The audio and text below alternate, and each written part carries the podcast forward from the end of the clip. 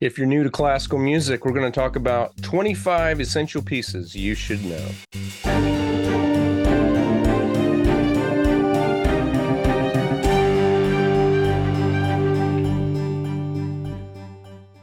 And hello, everybody. Welcome to the Musician Toolkit, episode number 17. My name is David Lane, and it is great to be with you once again. So just a few technical notes before we begin. First of all, there is a new roof being put on a house about three houses down, and I can hear the hammering just fine. I don't know how well the mic does. May not be able to do anything about that. It's not really loud, but it might sound like someone's playing a drum in the background, and if so, that's what's going on, and I apologize for that, but it really couldn't be helped with their schedule and my schedule. Second, my voice is not in top form today.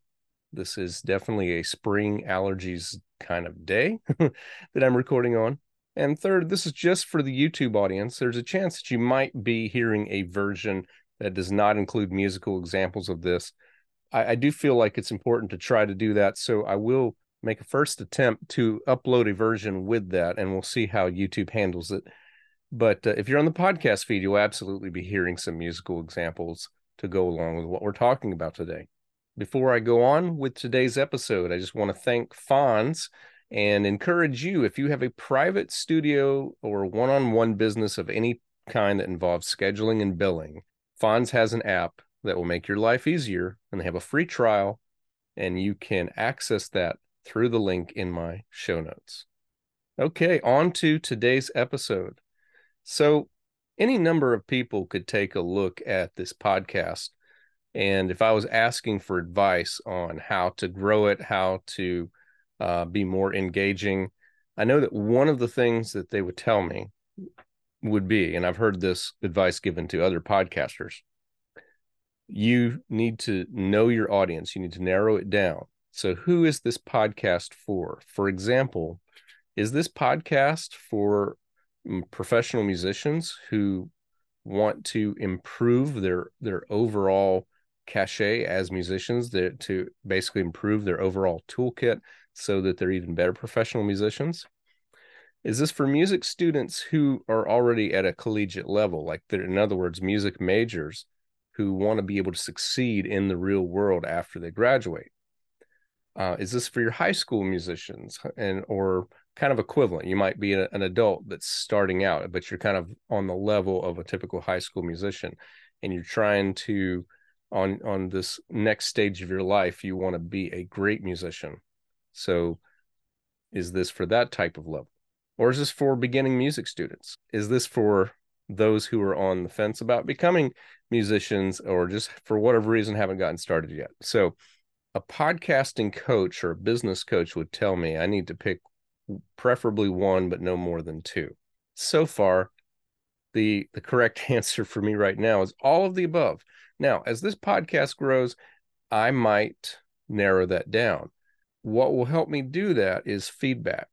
The more messages you send me about not only what you don't like, but what you do like, I take all that to heart.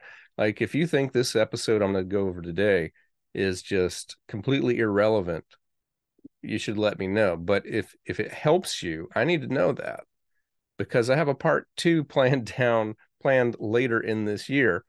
But these are the kind of things that I weigh in. I value every email, every direct message, every voice message that you send me at speakpipe.com/musician toolkit.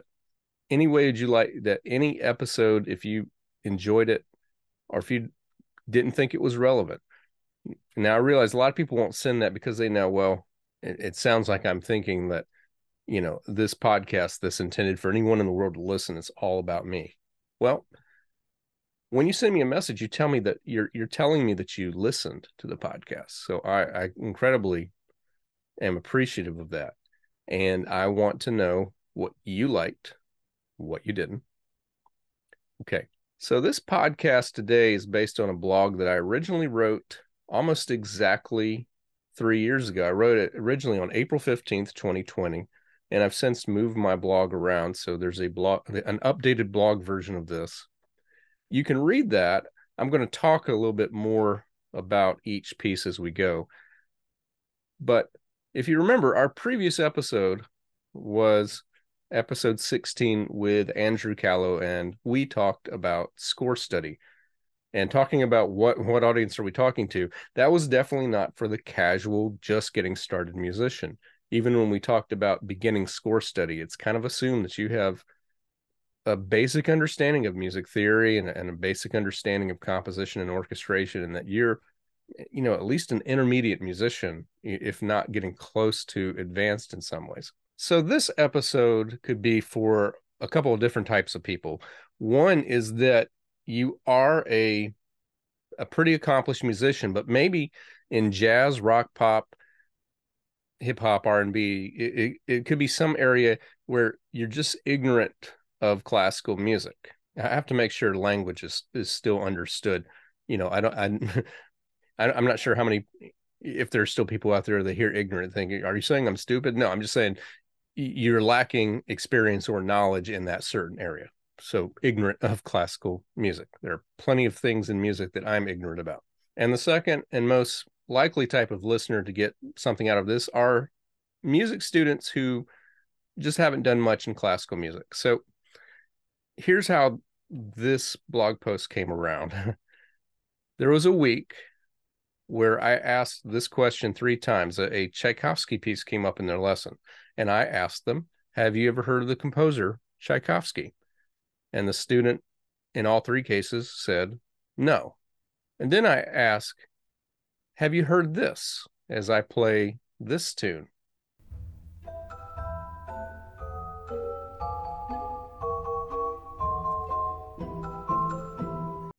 That's Dance of the Sugar Plum Fairy from The Nutcracker.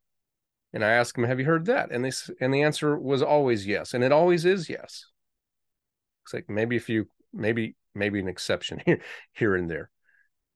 So one of the things I found as a music teacher is that not everyone who studies music is going to embrace classical music. And I don't think that that's a bad thing. Some teachers would say it is. I don't.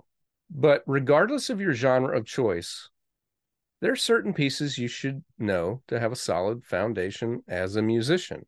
And I would turn this around on a pop side. I don't think you're a complete musician in 2023 if you haven't heard at least one song by Taylor Swift, if you or Ariana Grande. If you don't know who they are, that's not a good thing. And if you haven't at least heard some of their music, and it doesn't mean that you have to like the music. It's fine if you do. But every genre has some pieces like this. So I have a list of pieces here I want to go over for classical music. And I could have made it a top 100. But instead, I think at the moment it's a top 50, and here's 25. And later on in the year, after I get a few more episodes in, I will do a part 2 and give you 25 more. And thinking about what pieces I wanted to share here, I didn't want to choose what I think are the 25 best pieces of music. These are not... I'm not going to get into deep, like, for example, I'm not going to be sharing, you know, anything like the Art of the Fugue by Bach. That's a piece, you know, that if you are studying classical music and you're serious about that genre, that and the lessons that come from that, then you should be familiar at least a little bit with that piece.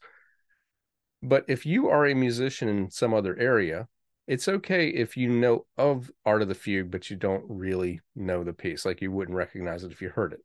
So I'm just going to go over the pieces that I think you should know by accident. Like, these are the pieces that might get played in a commercial, might be in a movie, might be on TV. It's basically pop classical pieces. These are classical pieces that have been part of our culture. And maybe some more than others. I might have a few in there that I think you should know that maybe aren't quite as popular as others. So I want to get that out of the way. I know more than a few people that I like, and so I'm respectful when I say this, that are classical elitists out there. And it's not just... So what classical elitists are often known for is, Beethoven's 5th, so overrated. Beethoven's 9th, again. You know, And anyways, basically they would probably do eye rolls at most of the pieces that I play because they've, in their mind, moved beyond that. But there is a reason that these pieces stand out. And it's really, to me, it's a challenge. If you hear any of this list and your instinct is to roll your eyes, you think it's too basic of a list. You think I'm just naming off the most popular pieces. So if that's the case, my challenge to you would be come off that pedestal just for a moment and put yourself in the mind of someone who is discovering this music for the first time, not somebody who has studied or experienced a lot of classical music, and try to see what are the gems this offers. Okay, if you read this on the blog, I'm going to be very basic in my description of each piece. I'll go over a few more things that I observe about it as I'm talking here on this podcast episode or this YouTube video. Now, something that I mentioned on the blog post, because the original blog post was for my students who are primarily piano students.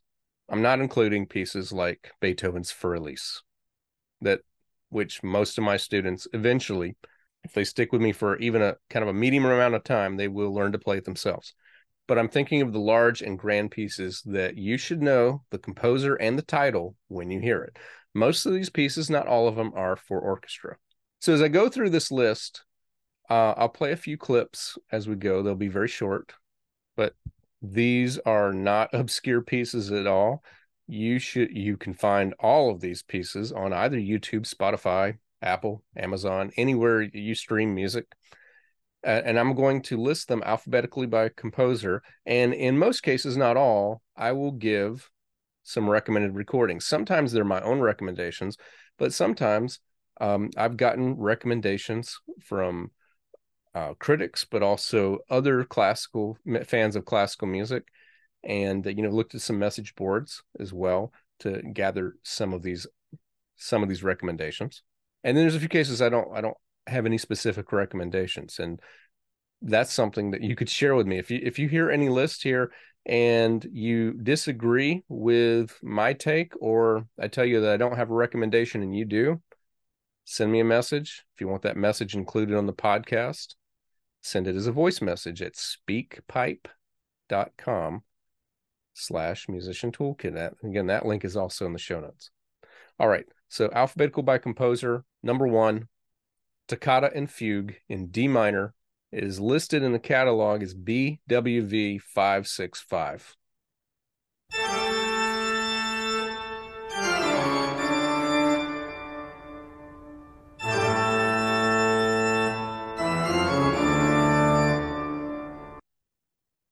You've heard this around Halloween. It's an organ piece, but there's a terrific orchestral arrangement by Leopold Stokowski that was used in Disney's Fantasia in 1940.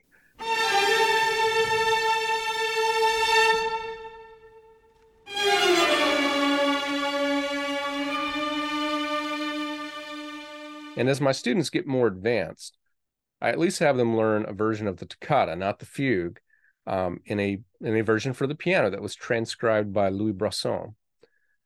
And by the way, here's another note for those who really know what they're talking about when it comes to repertoire and conductors and performers. I may butcher multiple pronunciations. I'm sorry. I'm doing the best I can with the resources I have. On the organ, the most recommended version is a 1988 recording, and I'm not sure about this, but I believe it's Hans Kestner. You can see these names in print if you go to my blog, and it'll be at davidlanemusic.com/blog. And, just look for the title of this blog, which is 25 Essential Classical Pieces to Know. So just a few more things about the Toccata and Fugue. A toccata means it means touch. It comes from toccare.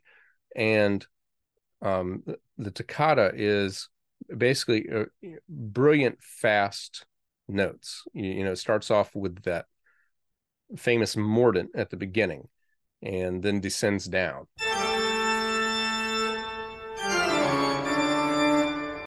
And then you get these rapidly played notes between the hands, which I think loses a little bit of something in the orchestration, but it's very impressive either on the piano or the organ.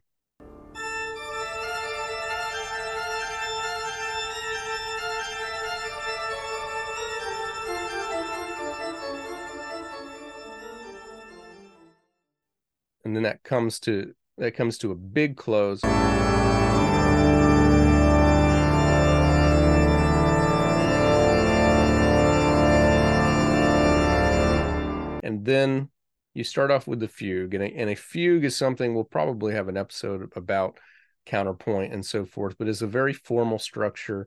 It involves anywhere from 3 to 4 voices with one, with a theme or a melody or a subject, as they call it, that enters one voice at a time.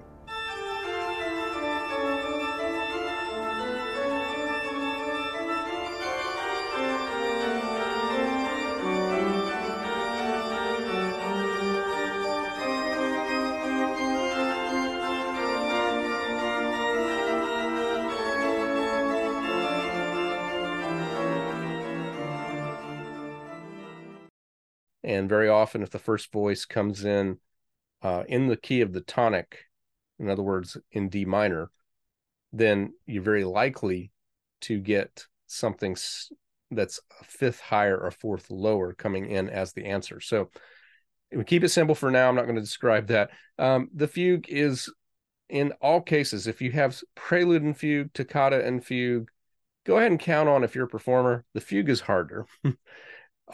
If anyone has ever played a piece of music with something and fugue where the fugue was easier, please let me know. I would love to know what that is. All right, so that was Toccata and Fugue, BWV 565 by J.S. Bach.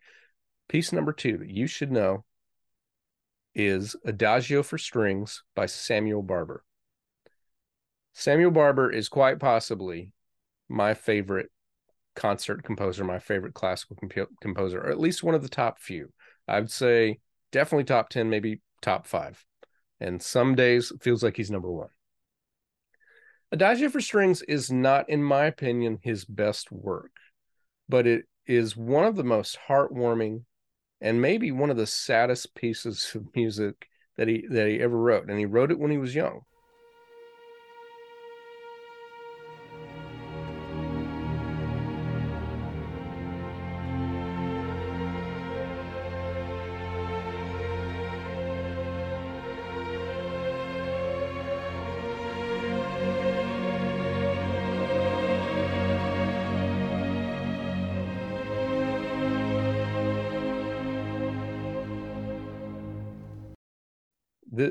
This music has become almost a cliche in some movies. It was used in films like Platoon and The Elephant Man, and it's almost always played as someone or someone's people are dying. I'm a fan of the British show Red Dwarf, and the last episode of series 8, there's a death scene, and it's Adagio for Strings again.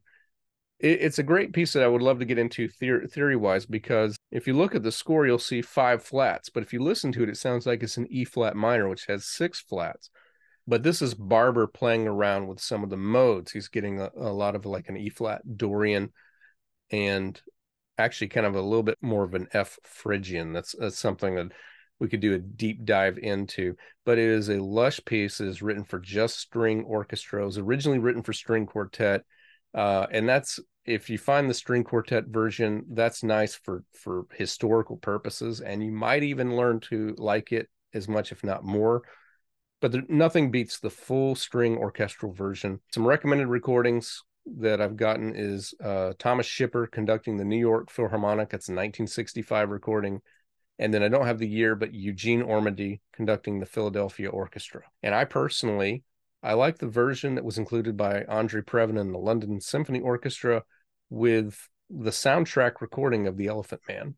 Number 3, and here's where a lot of my friends who play in orchestra will want to cover their ears or walk away for about a minute or two. Symphony number 5 by Ludwig von Beethoven. You know it as Beethoven's Fifth. There are 4 movements to this symphony, and the first movement is the super famous one. It's based off of 4 notes.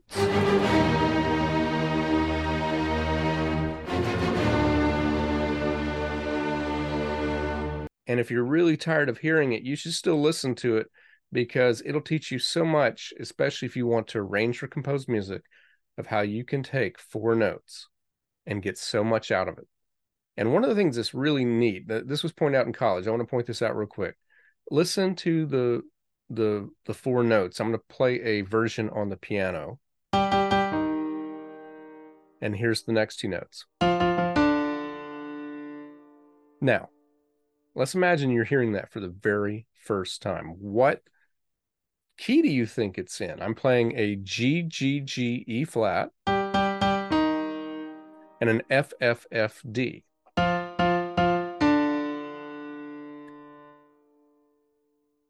Well, G and E flat are the third and root of an E flat major chord. F and D is a fifth and third of a B flat chord. In other words, 1-5 in the key of E flat. So let me put these chord. Let me play this in with those chords.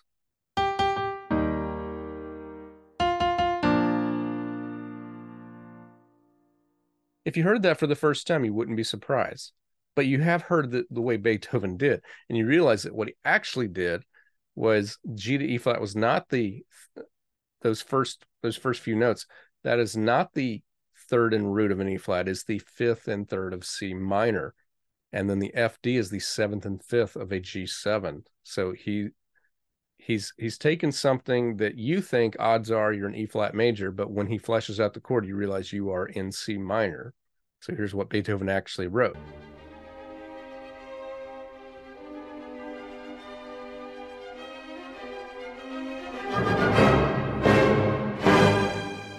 All four movements are great. I won't say much about the second and the third, because I'm trying to go over 25 pieces in a reasonable amount of time, but, definitely check out the whole symphony.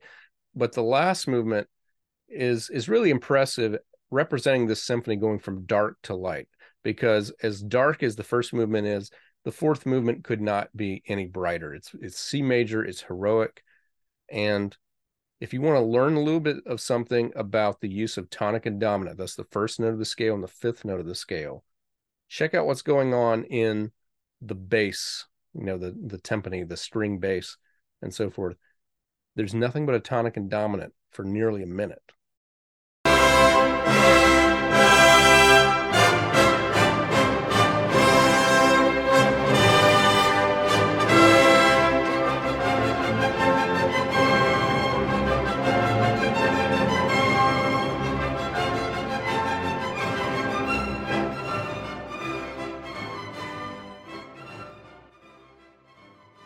Not a lot of repeated composers on this list, but number 4 is once again Ludwig von Beethoven, Symphony number 9. I think if you asked me to choose what's the more important piece to know, it might be Symphony number 9. I picked Symphony number 5 because I just don't know what's going on if you don't know that piece. You have to correct that.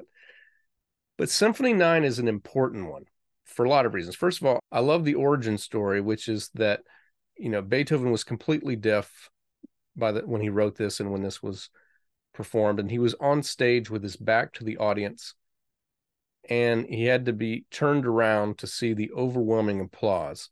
And this was wonderfully captured with Gary Oldman in the movie Immortal Beloved, which is, I'm not a big fan of that movie as a whole, but that scene they absolutely nailed.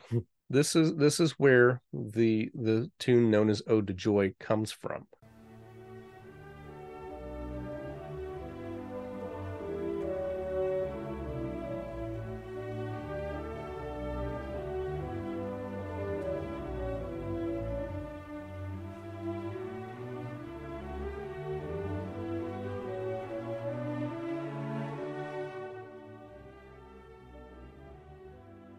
And it's an hour-long piece. Don't skip ahead, because it is, if you listen to this one, especially multiple times, you will hear how the material develops throughout and how it just culminates in a satisfying conclusion when it finally gets to the Ode to Joy section. Of course, that the second movement, really dark, fantastically fun scherzo in D minor.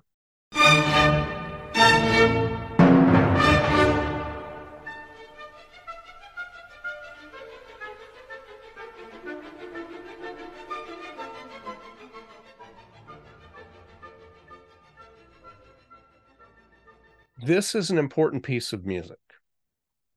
This is a piece that literally changed how every piece of music was composed afterwards and ushered in a whole new era. You could argue that this piece started, it ended the classical era, and it began the Romantic era. And I actually hold that view. There are people who say, well, there's some overlap. Recommended recordings, I'll give you a classic and I'll give you a newer one. I know I'll butcher this. Herbert von Karajan, please correct me if I'm wrong, conducting the Berlin Philharmonic in 1962. And Simon Rattle, also with the Berlin Philharmonic in 2015. But there are so many other great recordings. These are just two that I recommend. All right, number five, the Hungarian Dances of Johannes Brahms. Now, this one was tricky because Brahms wrote a lot of great music, and I don't think these are great pieces, but when we're trying to objectively talk about what should Brahms be known for, it's like, I think Brahms would cringe, I'm sure, if he thought that most people only know him for the Lullaby, which was one of 4 or 5 songs from his Opus 49 cycle. Very simple little piece. He wrote large-scale works. It's like there are so many pieces. I mean, I just throw out some. You should definitely know his Piano Concerto number 2. You should know all 4 of his symphonies. You should know the Academic Festival Overture, to the Tragic Overture, his Requiem, and a lot of his piano pieces. His Piano Quintet is that there are so many great pieces of Brahms. Again, that's not what this list is about. These are the pieces that if you say, I don't really listen to classical music, you should still know these. So these pieces are a little controversial because Brahms did not write these melodies, and he did not credit where he got them from, which was largely from Hungarian peasants, so what we call gypsies. So these are not his best, but they are a lot of fun, and they have made their way around pop culture.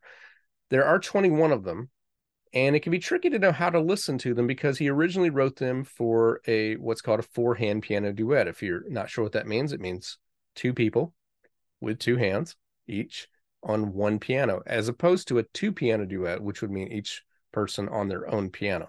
So he wrote them for that.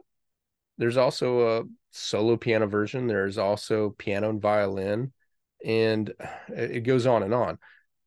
Brahms and a bunch of other orchestrators over the years have arranged them for orchestra, so there's not a cohesive collection of all 21, but you can find the orchestra pieces, and I think they work best like that. But you can find recordings of the original, the 4-hand piano music, which is on the Naxos label, volume 2 Brahms 4-hand piano music from 1997. But check out any of the various orchestral versions as well. Too many to recommend. So these are just great melodies, great examples of rhythm. Again, there's 21. My favorites are number 4, which was loosely adapted for a rather obscure Mel Brooks film called The 12 Chairs.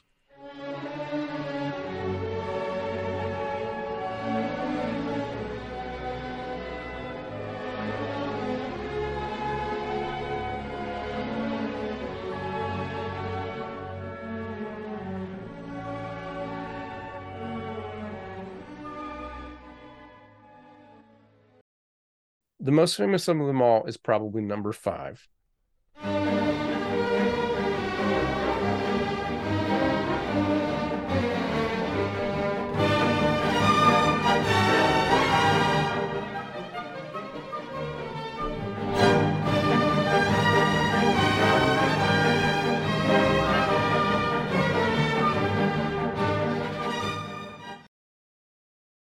My favorite is number 6.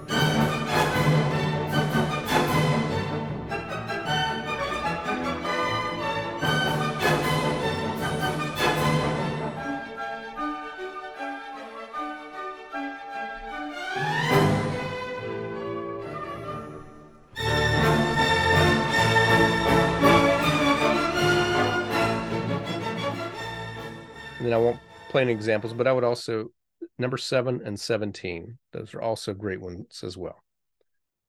All right. Number 6 is the Rodeo Suite from Aaron Copland. I really went back and forth on this. I thought about Appalachian Spring. There's also Billy the Kid. There's also, if I was going for a shorter piece, there's Fanfare for the Common Man. There's a lot of pieces that if you heard by Aaron Copland, say, hey, I've heard that before. But I picked Rodeo Suite or Rodeo. I've heard both ways. It sounds like cliche Western movie music. And you want to keep in mind that Copland invented it.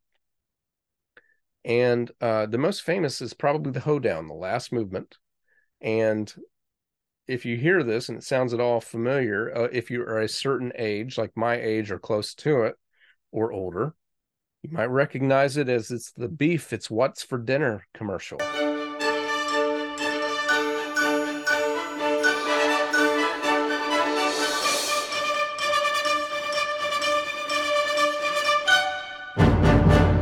When it comes to recommended recordings, you cannot go wrong with Leonard Bernstein. And I also happen to like Leonard Slatkin as a conductor. So St. Louis Symphony.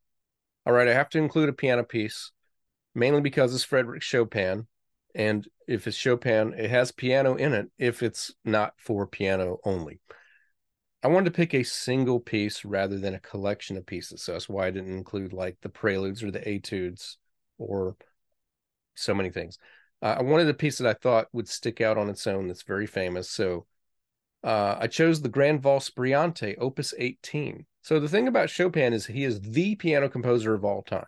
He more than any composer ever, concentrated his efforts on the development of piano music to the point to where he really didn't write anything else. He didn't write any symphonies. He didn't write any operas. He didn't write any string quartets. He occasionally included other instruments with the piano, including some piano concertos and some chamber pieces, but everything has piano in it. So the Grand Valse Brillante Opus 18 is a lively example of a large Viennese waltz.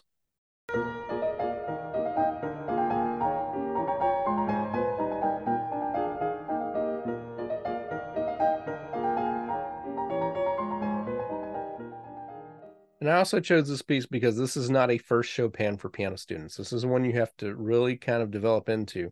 You've probably played, a half dozen, 10 Chopin pieces in your life before you get to this one. So many great recommendations. On my blog, I actually posted a YouTube video from Valentina Lisitsa. Great to just watch that in action, so definitely check that out. But Vladimir Ashkenazi, Lang. There are so many great pianists out there. I definitely encourage you to just check out a variety of versions. It's not a very long piece. All right, number 8, Prelude to the Afternoon of a Faun by Claude Debussy. So in my mind, there are 3 pieces of music that changed classical music forever after they premiered. And they're all on this list. So the first, I mentioned Beethoven's Ninth Symphony. And this is the second one. Before this piece, orchestra music was getting bigger and bigger without restraint. If you look at the orchestration for Mahler's Second Symphony, I mean, it's just spilling off the stage with all the brass and woodwinds. And it says for the strings, as basically translates as many as you can afford to hire. Debussy opted for a smaller orchestra and with more color. And he introduced new harmonies and radically new ways of combining music. What Debussy and Ravel did with harmonies actually directly affected some of your earliest jazz arrangers.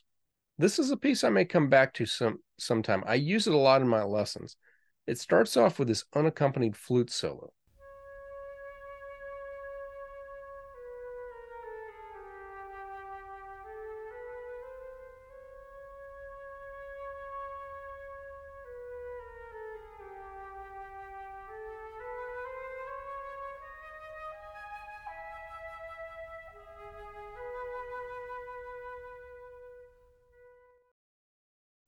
Every time that theme comes back, it's harmonized. The first chord is different. So sometimes that melody is the 5th. Sometimes it's the 7th. One time it's even the 13th.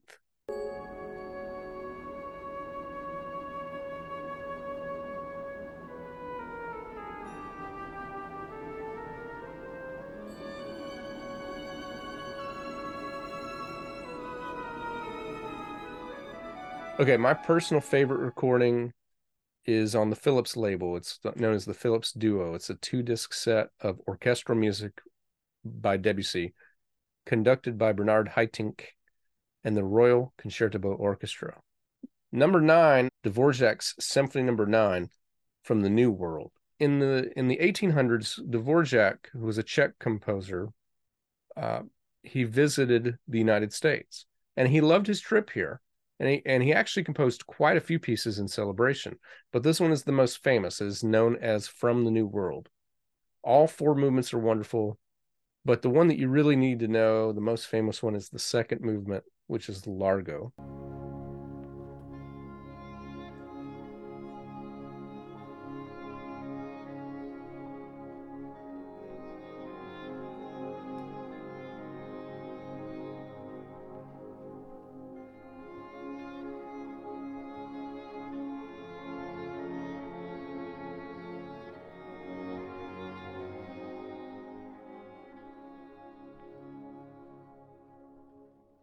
A recording that was highly recommended to me is Raphael Kubelik conducting the Berlin Philharmonic.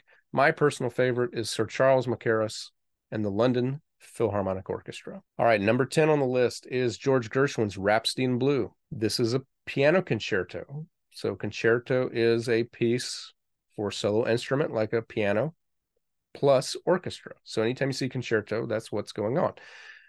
Gershwin crossed the classical world with the jazz world in a way that I don't think it's still never been surpassed.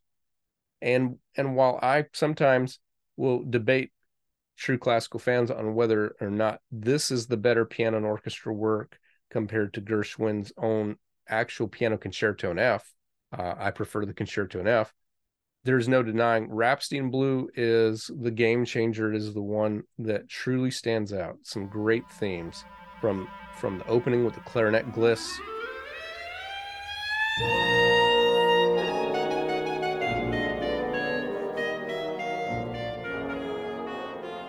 Some of the fast passages.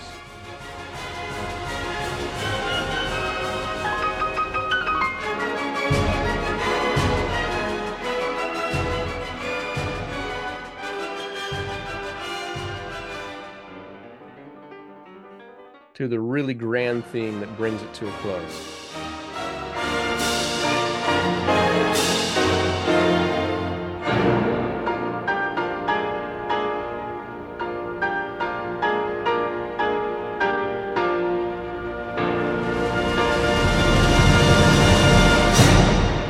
The most recommended recording I could find is Earl Wild performing with the Boston Symphony Orchestra, conducted by Eric Leindorff on RCA in 1962. Right, number 11 is the Peer Gynt Suite number 1 by Edvard Grieg. Now, if you are diehard into this, you really want the full experience, find the whole Peer Gynt music. It is an incidental music for a play. There's a second suite, and there's also the complete music, and then there's this first suite. And all of these pieces, I think, have been played quite a bit in culture, but 2 of them really stand out. There's Morning.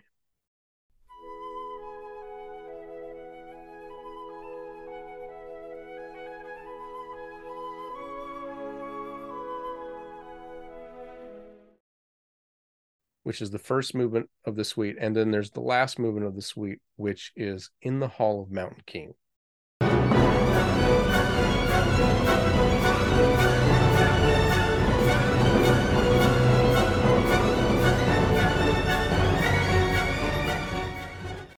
Now, the great thing about that piece is that there's the instrumental version for the suite, but if you get the whole incidental music for the play, you can hear the vocal version, which is almost a little terrifying. And it was used, I heard it for the first time in the trailer for the movie Needful Things, an adaptation of a Stephen King story back in the 90s.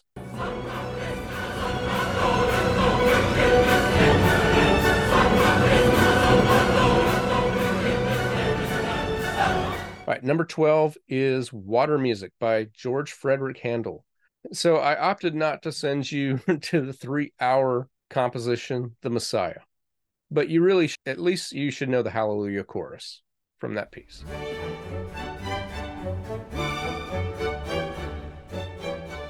Water music is a collection of small ensemble pieces, and it was written to be played on a royal ship. And they are some of the most famous and accessible of Baroque pieces ever. There's three suites, and my favorite one is the G minor one, which is by far the least famous of the three suites. But there are so many great passages from this music.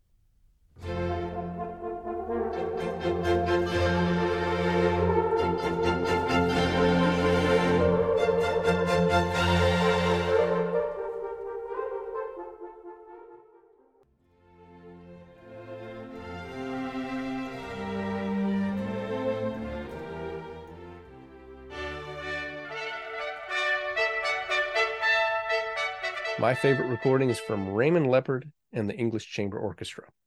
Number 13 is The Planets by Gustav Holst. So if you like Star Wars, you need to check out this piece that was written 60 years before the first Star Wars movie, episode 4. And it was a huge inspiration on the sound.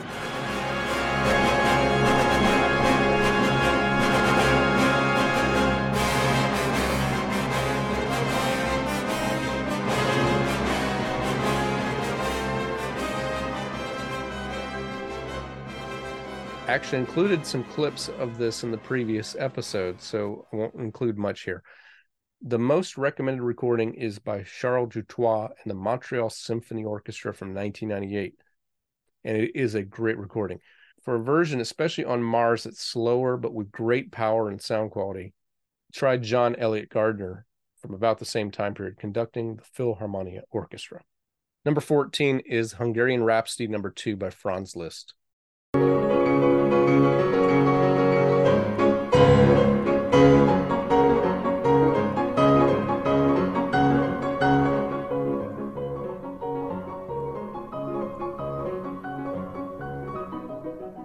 If Chopin developed piano music as we know it, Liszt took it to another level.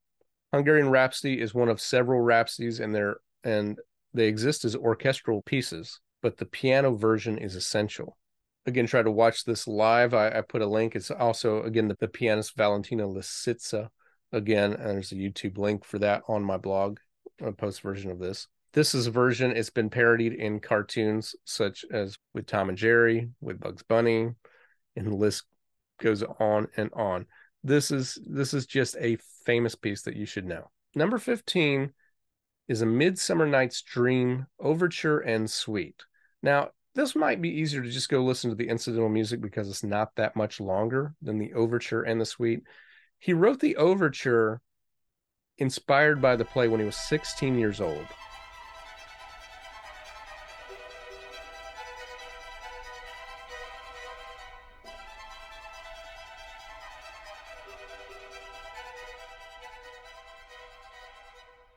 And then he was asked to do the incidental music later and extracted that as a suite. And of course, I won't play all of the examples that are famous that you should know, but the one that you have definitely heard, especially if you've ever been to a wedding, most likely, is the very famous Wedding March.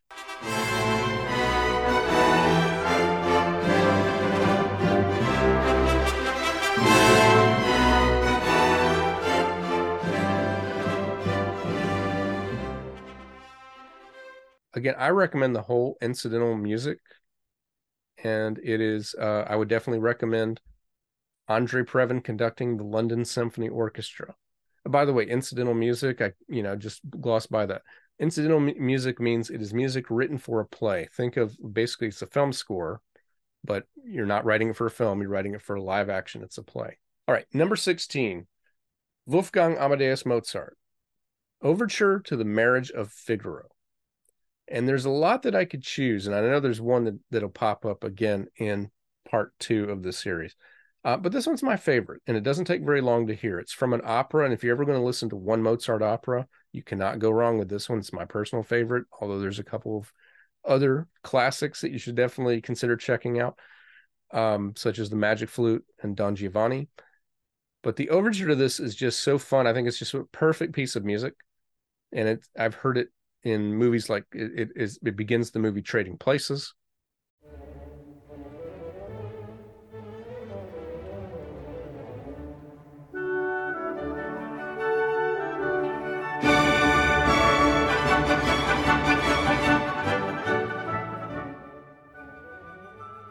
So many great recordings. I was very hard to find a consensus recommendation. All right, number 17 is Pictures at an Exhibition. This originally was written as a very difficult suite of piano music, and it's very seldom heard in its original form. You might hear excerpts, but the whole suite is very demanding to play. But it's worth checking out, but not to me as much as Ravel's orchestra version. And there are other composers, other orchestrators who have arranged this for orchestra, but this just works so well as an orchestral piece. So this is a piece about paintings in a museum, and there are various pieces called promenade, which represent the transition from one painting to another.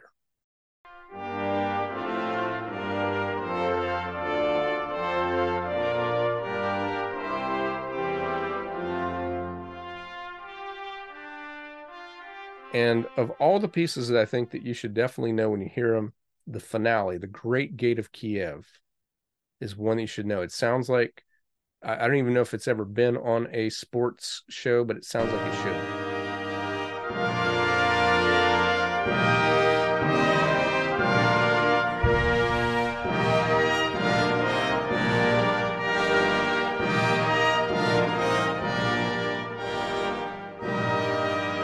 If you're going to listen to the piano version, I would check out Michael Pletnev.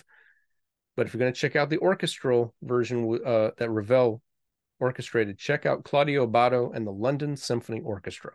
All right, the 18th piece, Piano Concerto number 2 by Sergei Rachmaninoff. So as I said before, concerto is a piece for a solo instrument, in this case piano, and orchestra. Rachmaninoff wrote 4 large pieces for this combination, but this one is the most memorable, and it's also a really great story. He was devastated from a negative review of his first symphony. And if you read what was written about it, it was very scathing. And he was devastated by that. He didn't compose anything for 2 years. But a psychiatric therapist with the last name of Daw was able to heal him and was able to say things like, "You will write a great symphony." And he took that therapy to heart. And the music that he wrote within the following year is some of the best that he ever wrote. There are several pieces he wrote during that time, but this one was the first thing that he wrote. And it is, I don't know the exact statistics if this is the most performed piano concerto in the world, but it is certainly up there among the most performed concertos ever.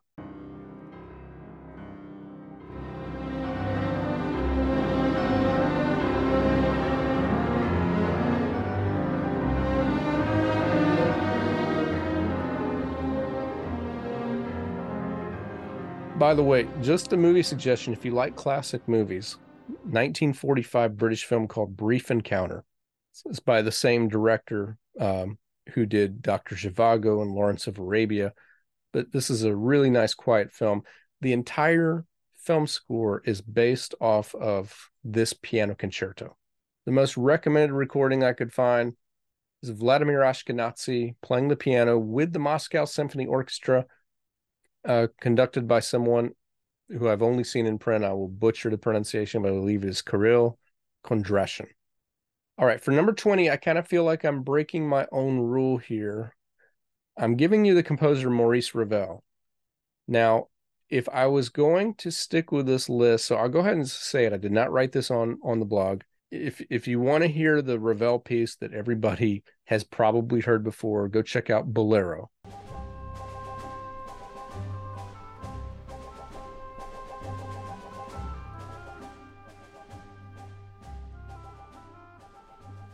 Bolero is a piece that you really have to listen to a certain way to appreciate it. It's all about orchestral variation, but it's the same tune, literally with the same chords over and over and over for several minutes.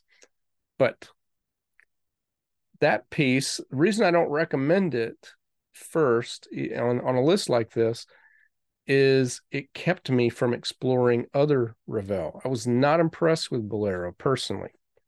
I appreciate it more now in the context of what he was trying to achieve, but I didn't hear Bolero and think, I need to go check out the rest of Ravel. And that was a mistake because I would have missed out on Daphnis and Chloe, which I accidentally heard. And I was like, what is that? And that showed me that I need to go check out more of Maurice Ravel. So I actually recommend the whole ballet. It's not a very long piece, but if you want to check just a little bit, the suite number 2 will give you a nice introduction.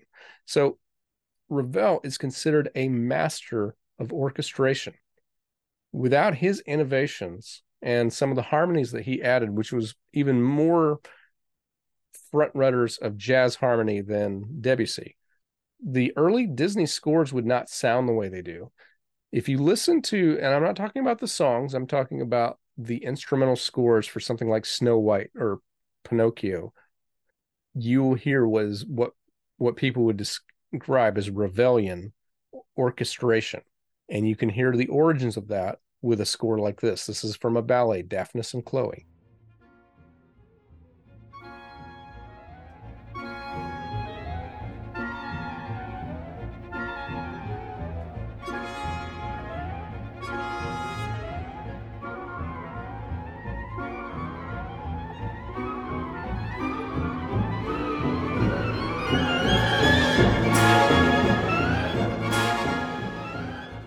There are a number of recommended recordings from orchestras and conductors that I previously recommended.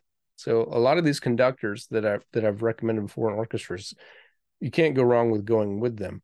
For a highly recommended recording by conductor and an orchestra I've not mentioned, again, I'm going to butcher this pronunciation, Yannick Nezet-Segin and the Rotterdam Philharmonic Orchestra from 2011 was highly recommended. Number 21, Nikolai Rimsky-Korsakov, Scheherazade.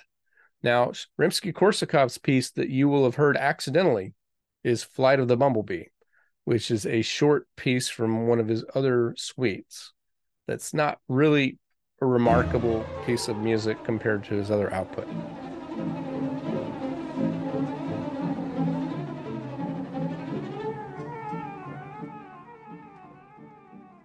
These 4 pieces are inspired by the tales of the Arabian Nights. The first, second, and 4 movements are pretty lively, especially the 4th movement, which is my favorite. But the 3rd movement has a lovely melody that's kind of prototypical late 19th century Russian style.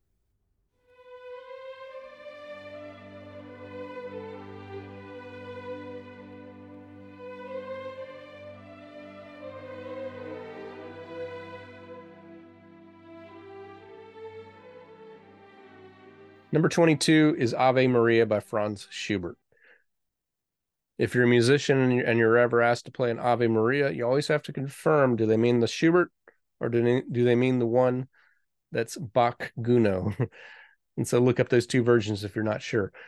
The Schubert Ave Maria is, if you're into liturgical, it is not based on the liturgical Ave Maria, which the Bach Gounod is text-wise, but it's based on a poem with that title. Schubert wrote more songs, that is for solo voice and solo instrument, usually piano, but actually in this case the harp, than any other composer ever. I don't think you'll find one who did more. Really an astonishing output that he had for this particular one. And Schubert wrote larger and more important works, but this one's a nice intro. It's probably the shortest one on the list. It'll take you 4 or 5 minutes. You can hear a lot of different versions. I believe the original version is for harp and solo voice, and you can hear men sing it. You can hear women sing it. You can hear orchestrated versions, but Ave Maria by Schubert is number 22.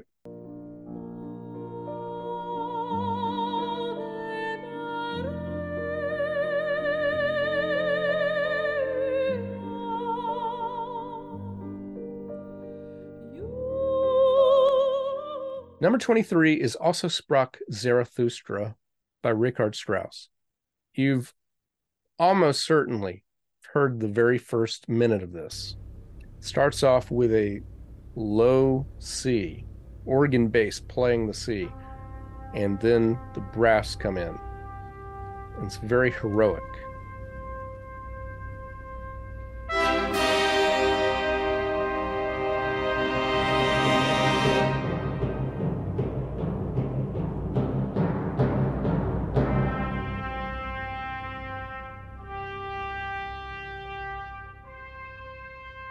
That's the first minute. You might not have heard the remaining 29 minutes, but it's all very good. And I would highly recommend, and it's just a good introduction to late, very late 19th century, early 20th century style of orchestration. I almost call it the kitchen sink orchestration, huge orchestra. I recommend Fritz Reiner and the Chicago Symphony Orchestra, or von Karajan and the Berlin Philharmonic. Again, I said that name again. I'm probably wrong. Let me know if I am. All right, number 24. I told you there are three pieces on this list that changed music forever. This is the third one. Rite of Spring by Igor Stravinsky. This is a piece you've probably heard the name of, even if you haven't heard the piece. This piece and the ballet choreography and the costumes that all went with it infamously caused a riot in its 1913 premiere. It's an acquired taste, but stick with it because it influenced so much of the past 100 years. Its dissonant harmony, its wild, seemingly unpredictable rhythms.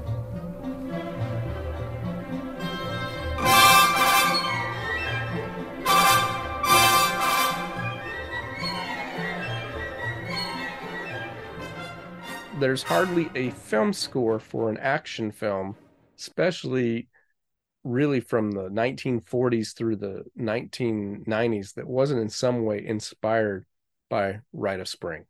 The expert on Stravinsky as far as composers is Robert Kraft, so any of his recordings are good, but Leonard Bernstein also does a great job with this particular piece.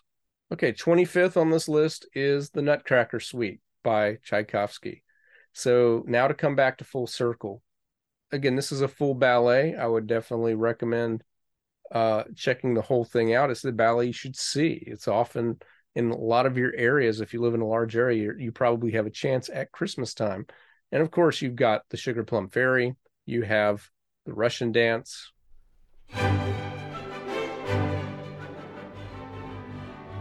have the Arabian dance.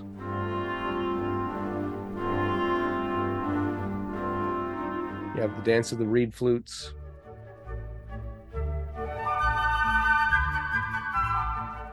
And more.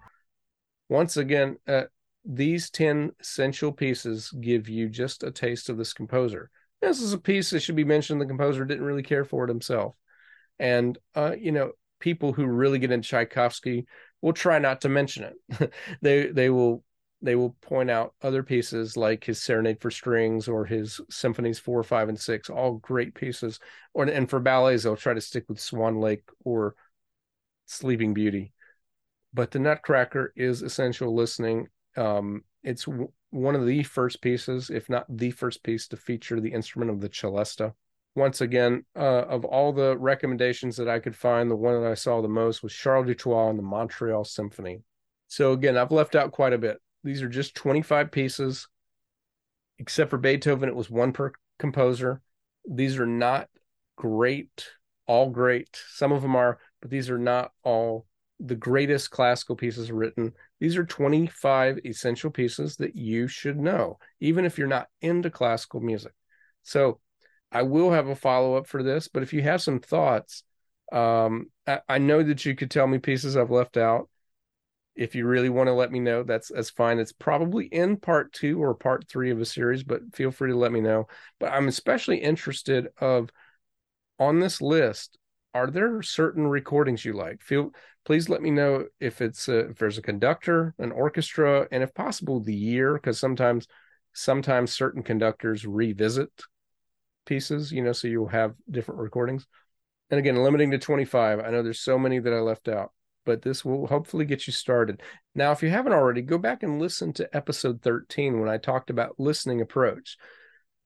So if you really want to get to know these pieces, one of the things I said in there was I found through talking to a lot of musicians, getting a poll that had several hundred votes on it, you need to listen to these pieces 4 times to feel like you know them. Now, you may listen to it and go, oh, hey, I've heard this before. I know that. So I'm not saying you absolutely have to do that, but I would encourage you, and again, take advantage of streaming. Listen to it 4 times with 4 different recordings. I gave you the recommended. That doesn't mean that's the only one you should do. I have found recordings that I love that are not the ones that others have recommended, and just from trying out different versions. So, and sometimes you might listen to a piece and not really care for it, but if you hear another orchestra with another conductor, it might make all the difference. That has happened multiple times with me. So check out these pieces. These are ones that you definitely should know, regardless of what type of music you like, you prefer as a performer or a listener. All right. Next week's episode will have a guest that'll come out on Monday. And I just want to remind you to make sure you're following the podcast if you're listening, or if you're on YouTube at David Lane Music One and you're watching this, please hit the thumbs up on this video. That would be a great help. Also make sure that you're subscribed and following. And again, whether it's on YouTube or a podcast, it really helps if you will share this episode with someone who would get some interest from it. In the show notes, you'll find links to where you can find me and the podcast all in one on various social media platforms. But that is it for this week. Thank you so much for listening, and I'll be back with you again next week.